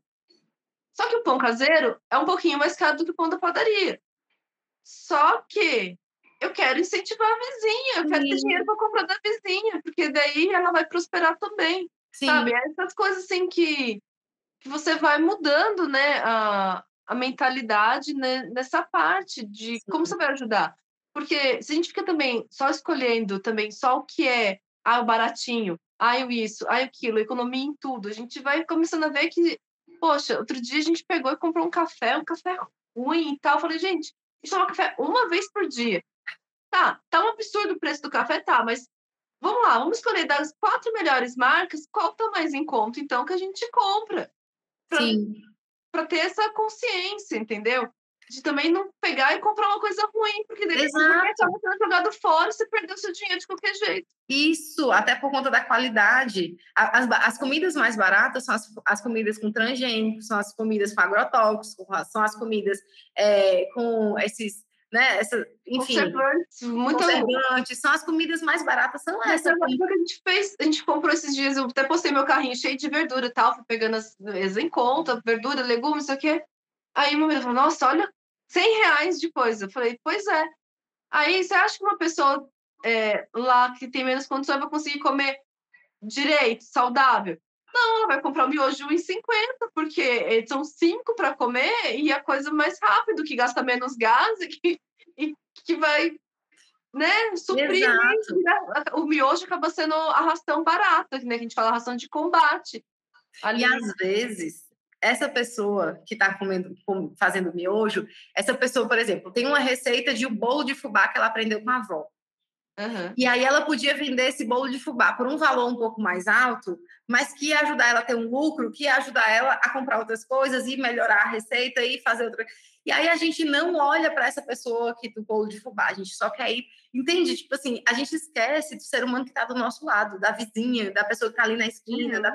a gente esquece disso. E, e viver em comunidade é isso, trazer a justiça é isso, não é que todo mundo ficar com pouco e com nada, é a, a gente ter para a gente valorizar a outra pessoa que às vezes está do nosso lado ali. Né? Isso a gente, eu falo isso lá no workshop de manifestação de cliente, porque para a gente desconstruir essa ideia, e eu sei que essa ideia existe, porque eu venho desse lugar, né, também dessas críticas social e tudo mais, uhum. mas eu parei para perceber que, cara, eu preciso ter dinheiro para eu poder viver bem e valorizar as pessoas ao meu redor, eu preciso, eu preciso para não questionar o valor das outras pessoas, da pessoa que faz um serviço para mim, eu preciso ter, né? Porque é uma coisa horrível, ó, André, tem uma coisa que me deixa assim Ai, meu Deus, angustiada. É quando eu vejo uma pessoa que tem um serviço, vamos supor, no interior do Ceará, isso era muito comum eu ver. Eu morei no interior quatro anos, né? E aí era muito comum, tipo assim, a pessoa tem um serviço de pedreiro.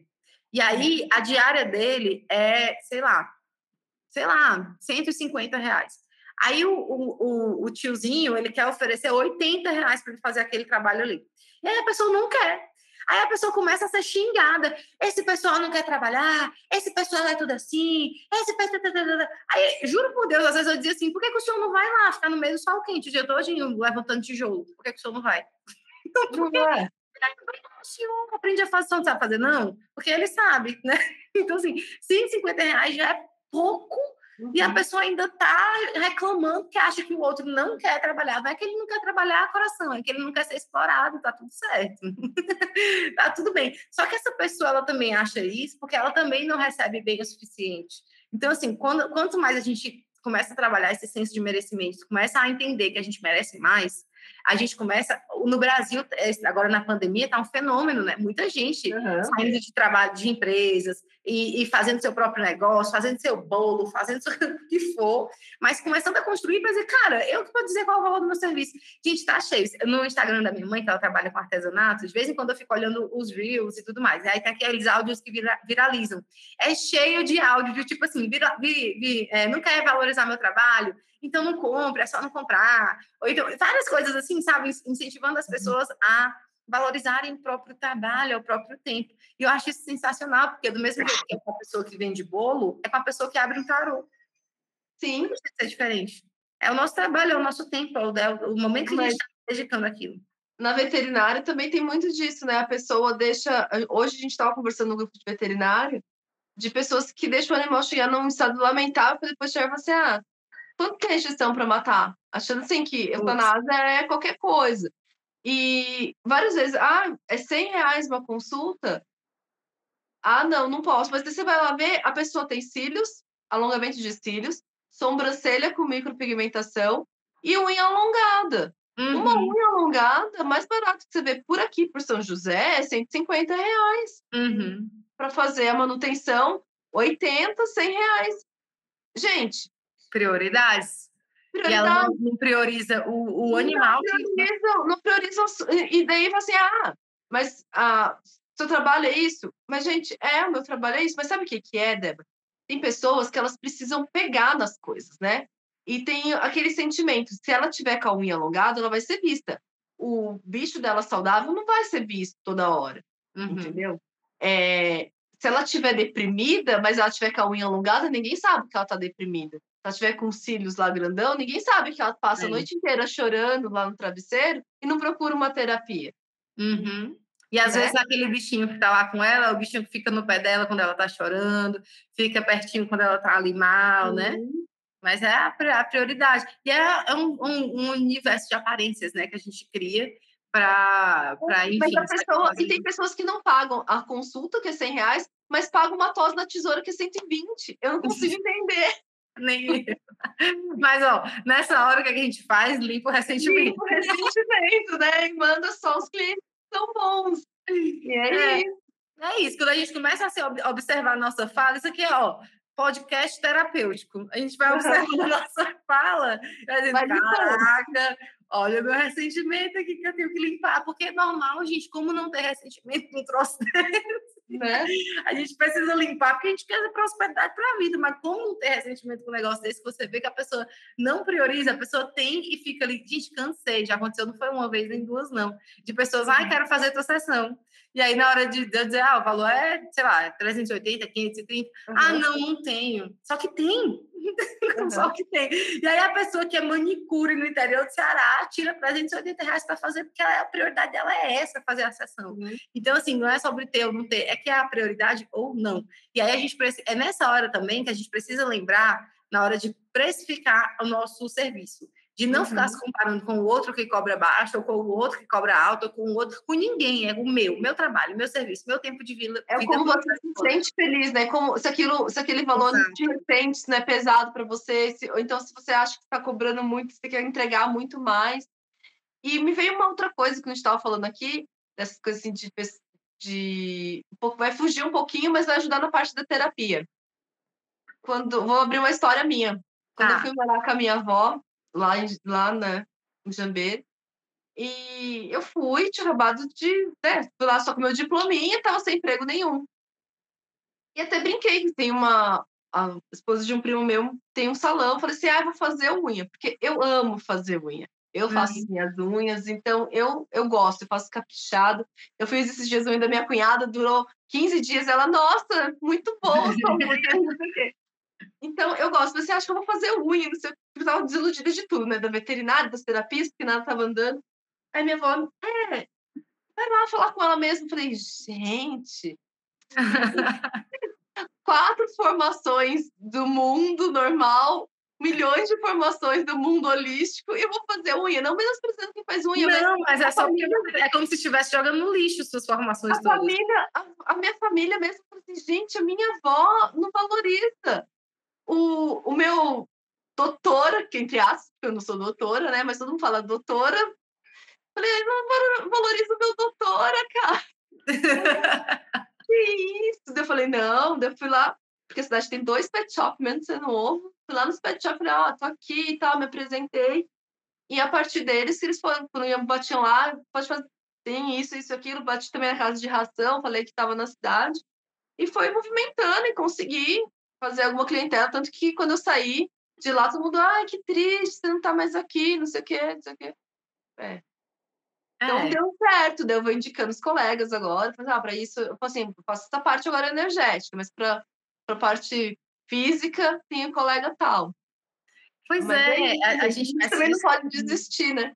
Sim, não. É, é, a gente, às vezes a gente pensa em desistir mesmo, acho que o universo coloca essas coisas desafiantes para a gente, para a gente ter certeza de que é o caminho que a gente quer realmente. Assim, é isso mesmo que você quer? Foi essa realmente a decisão que você tem? Você vai, vai, vai colocar o pezinho para trás? Não. Porque é um desafio mesmo, gente, a gente encarar quem a gente é. É encarar uhum. quem eu uhum. sou. Eu, é, é, tô aberta aqui, né, fazendo meu trabalho, e não já aconteceu várias vezes de pessoas virem, outros professores de tarô, vir no meu, no meu patrocinado perguntar, questionar meu trabalho. A pessoa não tem o que fazer, né? Mas, beleza, né? Vai com Deus. Tipo assim, eu vou aqui, vou limpar meu ressentimento, porque a gente ressente mesmo, mas depois a gente limpa. mas a gente é, fica atento a isso, porque cara, a gente precisa seguir com a nossa vida, com o que a gente, a gente veio realmente fazer. Enquanto a gente não faz, não assume o que a gente é, a gente fica patinando, patinando, e a gente deixa de patinar quando a gente quer saber, eu vou fazer. Eu não sei tudo que eu tenho que fazer daqui para amanhã, mas eu sei o que eu tenho que fazer hoje. O que, é que eu tenho que fazer hoje? Vai lá e faz. Então, eu vejo os meus alunos. E, André, gente, em 21 dias, a gente contou ontem, 21 dias, a André já pagou quatro, o equivalente a quatro parcelas da, da mentoria, sendo que ela parcelou em 12. em menos de um mês, ela levantou isso. Então, é um movimento que, quando eu vejo, eu fico muito, muito, muito, muito feliz, porque isso é só o começo. Esse é só o começo. Quando vocês começam a fazer leituras, começam a ter feedback, começam a ter pix, cara, meu coração fica em paz, porque eu fico, cara, tá, é isso, tá dando certo, tá encaminhada. Daqui para frente ela fica no grupo porque ela quer, porque ela gosta daqui, mas não porque ela precisa de uma, de uma ajuda ali na hora que eu precisar, mas porque ela sabe. E se precisar, eu tô ali também mesmo assim, mas assim, me dá uma paz no coração de que ela tá encaminhada. E aí te ver, sabe, com esses 21 dias, com esses 21 dias tendo passado por tantas transformações, te vendo antes e agora. Quando a gente uhum. conversou, que você falou assim, ah, eu vou me inspirar na Morgana, vou pagar isso muito rápido. Vai, vai pagar muito rápido mesmo, porque você uhum. já entendeu que é fácil. A, a parcela da mentoria hoje está 120 reais. 120 reais você tira em uma sessão às vezes. A Simone esses uhum. dias veio mostrar um print de, um print de dois pics que ela recebeu, deu 500 reais em um dia. Então, isso é quase a, a metade do valor da, da, da mentoria. Então, assim, eu fico muito, muito, muito feliz de ver esses resultados. Fico muito feliz da confiança que você coloca ali na gente, em mim, no grupo, nas outras pessoas, no acolhimento que você traz para as pessoas que estão chegando, porque realmente é, é diferente quando a gente tem pessoas ali dentro que, que tem essa energia de acolhimento mesmo, de falar, de estar disponível, não de estar disponível de se esgotar a energia, mas de estar disponível de, tipo assim, tô, tô online, e aí, como é que vocês estão? Tá tudo bem por aí? Responder aqui e ali. Eu acho isso assim. E essa troca que a gente tem lá de ajuda mesmo, né? Porque a gente eu já tive em outros grupos de outras coisas que você vê que não é ajuda. Que a pessoa fica lá querendo tá ali parece estar tá só para sugar, só para pegar uma ideia, para usar e não, nunca colabora, nunca assim a gente ali troca. E assim, Sim. quem está disponível faz a leitura, quem ainda não está seguro, não faz, mas recebe, daí já vai vendo, fala, olha, né, como que é a leitura das pessoas e tal. Porque no começo assusta, você fala assim, nossa, mas daí eu vou pedir leitura para todo mundo, então eu vou ler para todo mundo, eles já estão fazendo também, como que vai ser? E não é super leve, as pessoas dão feedback super caloroso, sabe? Uhum. Essa, eu vou, vou postar hoje, o pessoal autorizou a leitura e o feedback deles sobre o tarot pet. E, gente, é incrível como o tarot responde, porque, assim, às vezes saem umas cartas nem, olha, o que a gente está falando aqui, né? Vou falar do seu, do, do seu caso, pode? Pode, pode falar. Saiu lá o cinco de, de paus, né? Shelly. aí saiu o quatro de ouro para ela. E aí o rei de copas. Eu falei, gente, como que eu vou explicar isso? Aí, vamos lá, né, criador? ó, você mandou que eu estou conversando aqui. Como que eu vou trazer isso da melhor maneira do, né? Eu falei, eu quero conversar com o superior do Tchelle, vamos lá, o que, que quer mostrar isso daqui pro animal? Porque para a pessoa é uma coisa, mas pro animal é outra. E veio muita energia da, ah, ele não gosta de, de agitação, ele, se a energia dele tá bagunçada, ele fica agitado, tá agitado, ele não curte. Eu falei, é isso. Gato sendo gato, tendo território dele, né? Então, é isso. Aí eu falei, tá, pra Débora, cara, quatro de paus não é nada do que ela passa no, pra gente, né?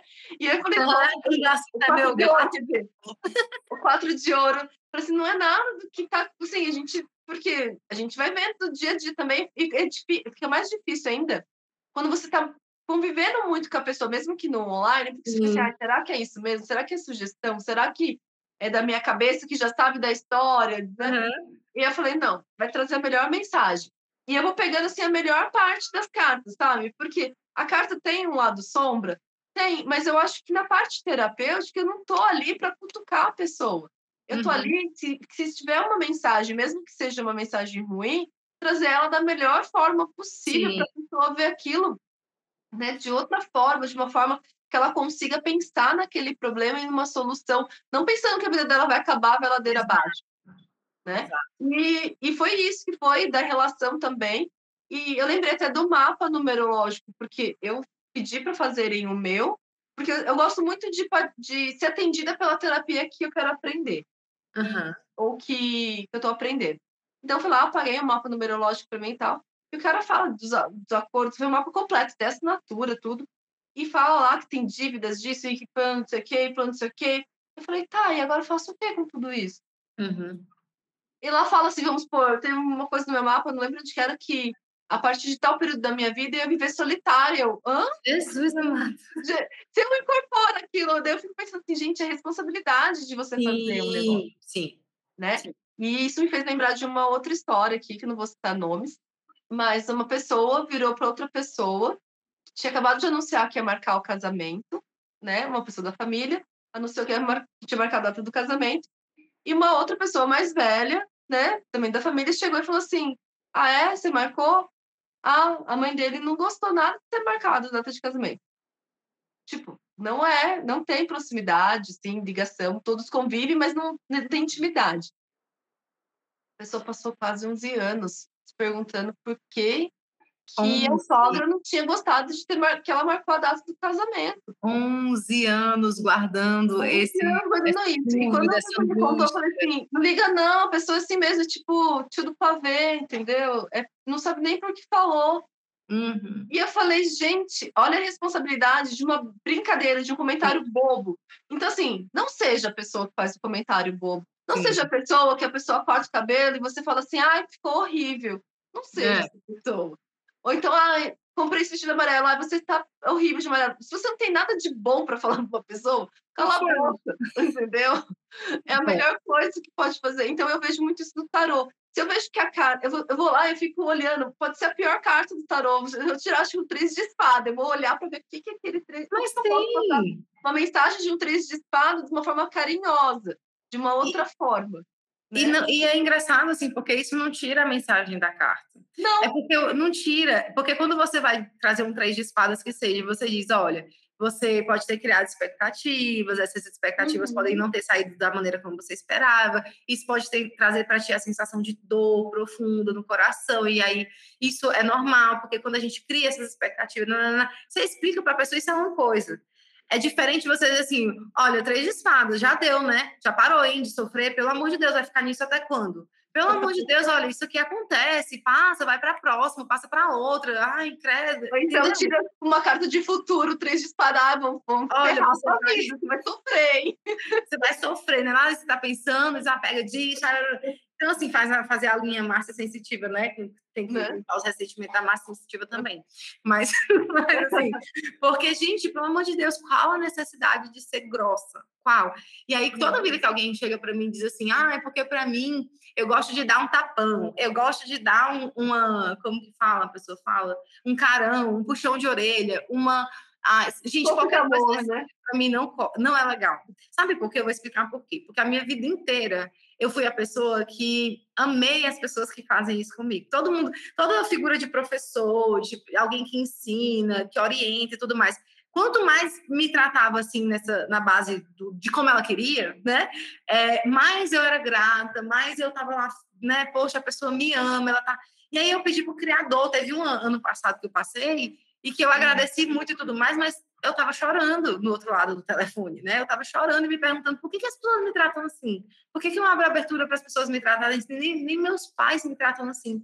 E aí eu entrei em teta e pedi, criador, de onde isso vem? E aí veio a cena da minha mãe, que eu não estou aqui para culpar minha mãe, minha mãe fez isso porque ela entendia que era assim, ela aprendeu assim, né? Na família, no sistema, veio assim a coisa, mas é, ela me bateu e ela ficou chorando, dizendo, eu estou te batendo, mas é para o teu bem é porque eu te amo, entende? Tipo, então uhum. aquilo ficou registrado na minha cabeça. Quando a pessoa tá me batendo é porque ela me ama. E, cara, sinto muito, me perdoe, eu te amo, sou grato, mas eu não permito mais isso. no dia que caiu aquela ficha, eu fiquei, caramba, olha o que, é que eu tô fazendo. eu tô a vida inteira. É, é, deixa que as pessoas me tratem mal, né?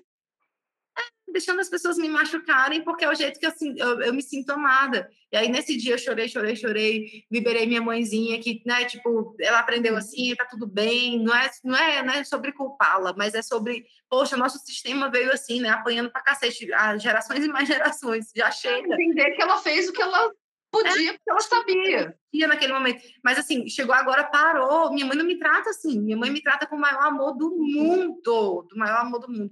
Então, assim, eu não vou permitir mais que ninguém me trate assim. Desde esse dia, nunca mais, nunca mais, André, uma pessoa chegou para mim e veio com esse tom. E quando vem, eu já digo assim, opa, ah, isso aí eu não admito, né? Porque eu não sou obrigada. Ou então eu fico na minha, mas assim, internamente eu me eu me eu fico inteira, eu não, eu não caio mais, eu desmorono, porque antes eu ficava muito triste, de ficar, poxa, porque eu amo tanto essa pessoa, admiro tanto essa pessoa, e essa pessoa me trata assim, né? Como se eu fosse é. uma criança, eu não sou criança. E aí, na verdade, é porque eu dava esse poder a ela.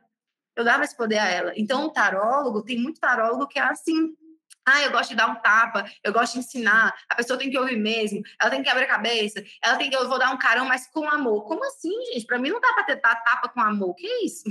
para mim isso não existe, não existe. É. Então, assim, fala direito comigo. eu, tô, eu, não te dei liberdade para falar do jeito que você acha que você deveria falar comigo. Fala direito comigo.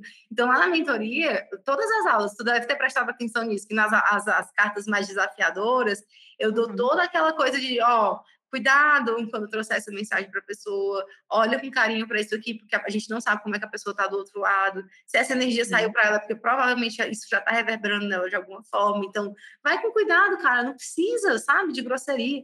E aí eu achei sensacional, porque na, na mesa pet que a, que a Andrea fez para mim, saiu quatro de, de ouros, e ela trouxe uma mensagem que super coube, assim, sensacional, que realmente deu desapegar de algumas coisas e tal, mas é, tem mais também, né? Porque como eu, tenho, eu também consigo fazer a leitura, eu fiquei, caraca, olha o que que saiu. Gente, eu sou muito apegada com esse gato. Se ele, ele adoece, eu me desespero, eu começo a chorar, eu fico com medo, eu não faço mais nada da minha vida, a minha vida para. Uhum.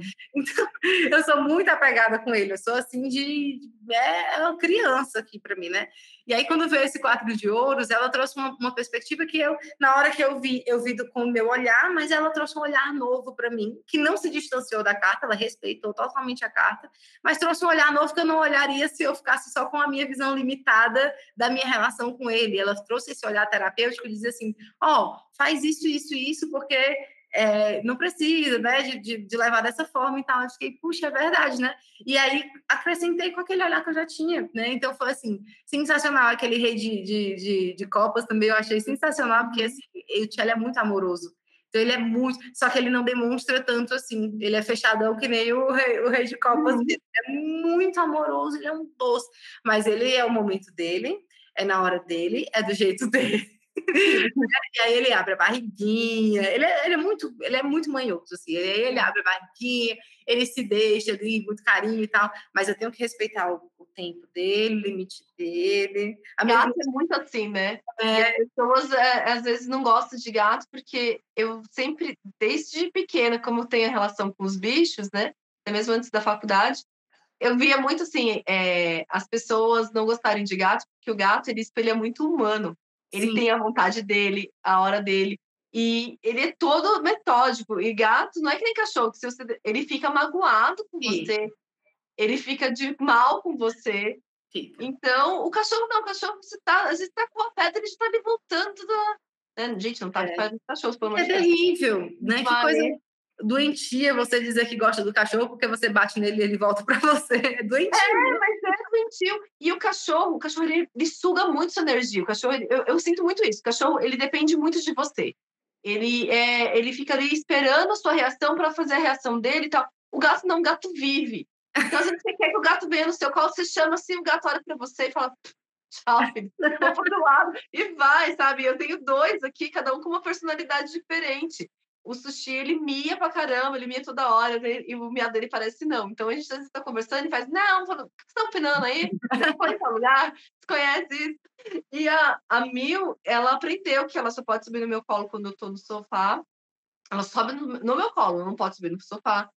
E eu fiz um comando para eles não arranharem o sofá. Gente, o sofá tá aqui já um mês sem ser arranhado. Vou dar esse comando agora, porque o meu sofá acabou de chegar. Então, já limpo, porque o meu eu comprei ele de segunda mão, então eu já limpei tudo que tinha de fragmentos de alma, todas as coisas do sofá, e já dei o um comando que ele não podia ser arranhado, e ele não está sendo arranhado. A cama também eu dei comando para não ser arranhada, a cama nova não foi arranhada. Eu falei, gente, tá dando certo. As bruxarias estão dando certo. Os gatos, eles não sobem nas coisas. Você assim, ah, não, não adestra gato. Não, adestra. Eu amo meus bichos, eu cuido com muito amor, mas aqui eles têm que lembrar que eles são bichos. Então Sim. eu falo para eles, eu chamo de filho, filha, tal, uhum. mas eu falo para eles quando eu vejo que estão muito assim, assim, olha, eu sou gente, você é bicho, você tem o seu sistema. Uhum. E não é a hora que eles querem, que o sofá não pode subir, eu faço, eu estralo dele e faço assim, eles descem. Uhum. Eu não fico mais me estressando. Eu faço, eu faço desce, estralo. Sim. Não sobe. E estralar o dedo, gente. Que gato que vai obedecer? Assim, o meu obedece. É. Entendeu? Exato. Mas foi. Mas, assim, já são 14 anos da adestrando gatos. Mas eles aprendem. Aprendem, aprendem, aprendem sim. Eles sabem. O, o Tchelle é muito esperto. Ele é impressionante, assim, quando a gente convive ele às vezes a gente olha assim, parece que o, bicho entende perfeitamente, é impressionante, é impressionante. Tem coisas aqui que eu, às vezes eu vou convivendo com meu namorado, eu disse, tu viu, né? Tu presenciou isso daí, né? eu presenciei. Que, às vezes, por exemplo, ele vai lá, aí tá vendo a, a areinha suja.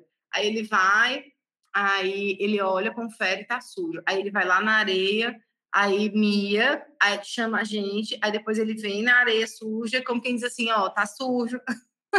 aí você vai lá e limpa, depois que você termina de limpar, ele te acompanha, ele vem e usa o banheirinho depois que limpou. Então ele avisa, ele explica, né? Então, assim, muitas vezes que o Thierry faz alguma coisa errada aqui em casa, eu sei que a culpa é minha. Fui eu que não ajeitei o banheiro dele, fui eu que fiz alguma coisa que, que não agradou ele, porque ele tem o sistema dele de, também de de, de, do que, que agrada a ele. Eu também não posso forçar ele a ser gente, né? Como às vezes a gente. É. Mas é, é, muito legal, assim, eles, são muito espertos. Isso da energia é muito incrível, porque eu fiquei esse tempo todo, comecei o movimento da mentoria e tal, e eu fui deixando o caso de lado, porque assim, gente, primeiro eu, depois eu e depois eu, e porque assim, a minha energia tem que estar tá boa, tem que estar tá bem, eu não vivo para casa, eu não vivo para nada, eu sim, se alguém precisar de mim, as minhas pessoas, eu vou, largo tudo e vou. Mas eu não deixo de estudar, não deixo de fazer as coisas porque eu tenho que limpar uma casa. E aí começou. Um vômito aqui, um vômito ali, eu sei que não tá doente. E cada vômito em cada canto, e daí eu ia limpando. Falei, nossa, acho que tem que limpar tudo, né? Limpa geral, acabou o vômito. Mas o mais engraçado é que, assim, a pessoa é radiestesista, então o primeiro vômito que teve, o, o meu marido falou assim, ah, o sushi, você vomitou tal. Eu falei assim, esse vômito não é dele, quer ver? Eu sintonizei o pêndulo no vômito, fui em cima dele, deu negativo, fui em cima do outro lado, deu positivo. Aí o outro vômito que teve, eu sintonizei no pêndulo, fui nela, era negativo, eu sintonizei nele, era dele. Eu sabia que era dele também. Eu sabia de quem era. Então, eu descubro então, quem está vomitando com o pêndulo. Gente, impressionante, impressionante. Ai, André, eu amei, eu tô amando aqui essa conversa. Também. Essa conversa, assim, Vou colocar lá na, na listinha. Não sei quando que eu consigo deixar ele já ao vivo, ao vivo não, né? Já deixar gravadinho, disponível, mas com certeza quando tiver o aviso, para você poder compartilhar com as pessoas que você quiser também, que escutem essa conversa, para divulgar o seu trabalho. Eu queria que tu dissesse qual é o teu Instagram, como as pessoas te encontram, quais são os teus serviços, para as pessoas saberem como é que elas podem te encontrar. Sim, vamos lá. Além do tarô, né? Eu faço tarô para as pessoas, para os pets, então tem uma mensagem, uma pergunta que eu tenho de tarô, a mensagem também do anjo da guarda com três cartinhas, é a minha, a mensagem, o tarô pet, que eu nomeei, é uma carta que fala do momento do pet, do momento do tutor, que às vezes, às vezes não está relacionado tanto ao pet, né, mas é o momento do tutor, então, é, como que ele está hoje na vida e a relação deles. Tem o oráculo terapêutico dos acordos espirituais, que faz um geralzão assim da vida que está afetando. Você pode ou pedir o momento atual, ou então alguma área da sua vida que você está tendo que aprender a lição. Essa é a parte de cartas, né? Eu tenho consulta veterinária holística, que o tutor, ah, para animais que têm doenças crônicas, ou sempre está ficando doente, ou quer cuidar da energia, então a gente faz todo o acompanhamento eu vou fazer, conversar com o tutor, vou fazer uma, uma mesa radiônica que eu, que eu fiz para ver se ele precisa de ir para algum especialista, se ele precisa de algum medicamento, avaliar esses medicamentos que ele está tomando. Entro com homeopatia, entro com floral, com reiki, com limpeza de chakras. Então, tudo voltado para a energia e também para potencializar. Ah, às vezes precisa de alguma vitamina, alguma coisa, como eu sou médica veterinária, essa parte de distância dá para prescrever né? Então não é feito o presencial. Tem a parte de acupuntura, essa é presencial. Então, para quem está na região de São José dos Campos, Vale do Paraíba, eu consigo né, atender. Para os tutores e pets, daí tem o floral, que eu trabalho, floral de bar, a princípio. Tenho no conhecimento dos florais, mas eu gosto muito do bar porque ele é mundial, né? Então, qualquer pessoa consegue conseguir, consegue fácil. Nem o floral de Minas já fica mais restrito para quem mora no exterior e etc. Então, eu gosto de trabalhar com floral de bar, atende bem. O reiki tem sessões individuais ou ciclos, e essas sessões já é o valor com, de uma pessoa ou ela com seus pets, não importa porque é a distância. Tem também, dentro dos atendimentos que eu faço, eu trabalho com, com é, cromoterapia, é, cristal, aroma, mas não tem um atendimento específico para isso, já está junto dos atendimentos. Vamos ver o que mais tem. É muita coisa, gente, que a gente faz na vida. Tem bastante coisa. Você pode ir lá. Qual é o teu Instagram? É. Que as pessoas podem também te é, perguntar. Pessoas, eu atendo com a sessão Desatando os Nós, que eu entro com todas as técnicas e a distância. Então, entro com Teta Healing, os conhecimentos que eu tenho de todas as outras terapias. Presencial, para as pessoas que têm barra de artes e auriculoterapia. E aí, meu Instagram é Andrea Gil, com dois Is, ponto petiolismo. E eu tentei deixar, eu tinha dois, sabe, gente? Então, eu quero besteira de fazer o profissional pessoal, depois voltei só para um, e aí eu quis deixar o meu nome junto com o nome do, do petiolismo. Tentei até deixar só petiolismo para ficar mais fácil, mas não consegui. Então, como tem as duas áreas que eu trabalho, vai ficar assim. E o André com dois Is é por causa da numerologia. Ah, tem mapa numerológico, olha só. Ah, tem mapa. Tutor e pro PET. E o do PET a gente faz número de, de motivação, expressão, impressão. Porque é só aquela parte básica, né? Você não vai fazer vocação do PET. Às vezes sim, às vezes o PET tem uma vocação. Mas não é, é um mapa mais simplificado, assim, que eu, vou, eu trago, né? Que nem eu trago a mensagem do tarô para o mundo pet, eu trago da numerologia para o mundo pet também né? Muito bom. Então é Andréa G, não, Andréa ponto, não, não Andréa Gil com dois Is, ponto petiolismo. Isso, Gil com L, que nem do Gilberto Gil. Gente liga pro meu tio. Ótimo. o, o Instagram, que é petiolismo.com. Só. O, o, site? Ah, desculpa, o site é petiolismo.com. Petiolismo.com. Está até abrindo aqui. Perfeito. Gente, e pode mandar o WhatsApp também, se quiserem, também de conversa. Não sei se Ah, fica, fica à vontade. A pessoa já, no Instagram ela já consegue te encontrar, Sim, já consegue no site também. É, o WhatsApp tem no Instagram e no site. E quem quiser mandar mensagem, encontra lá. Então, ah, eu estou muito feliz. Muito, muito, muito obrigada. Gratidão por essa, essa conversa maravilhosa. Acho que a gente tocou aqui em vários pontos. Foi uma conversa cheia de uhum. histórias legais. Eu adorei. Já fiz, o Tchelinho já fez sessão com a, com a André e foi maravilhoso. Então, quem quiser fazer também, quem quiser cuidar do seu bichinho, né, para poder. É, ele tá ali sempre saudável, sempre, sempre cuidando da energia antes que qualquer coisa possa acontecer no físico também. E Sim, é a medicina tem que ser preventiva, né? Não só para tratar, né? Temos que prevenir também. Exato, total. Assim, o, o Chelly, quando ele era bebezinho, né? Que a gente fez esses exames que deu essas alterações, a gente sempre cuida, então sempre faz os exames, tá tudo certo. Isso aí é, né? Tem esses cuidados, eu faço reiki nele também, vou ajudando aqui como dá também. Muito bom importante. André, muito obrigada, viu? Um beijo para você. Obrigada, um beijo para ouvindo aqui até o final. Para todo mundo. E quem tiver alguma questão, dúvida, estou à disposição. Tá ótimo. Muito obrigada. Um beijo, beijo. Até, até o grupo. Até tchau. Mais, tchau.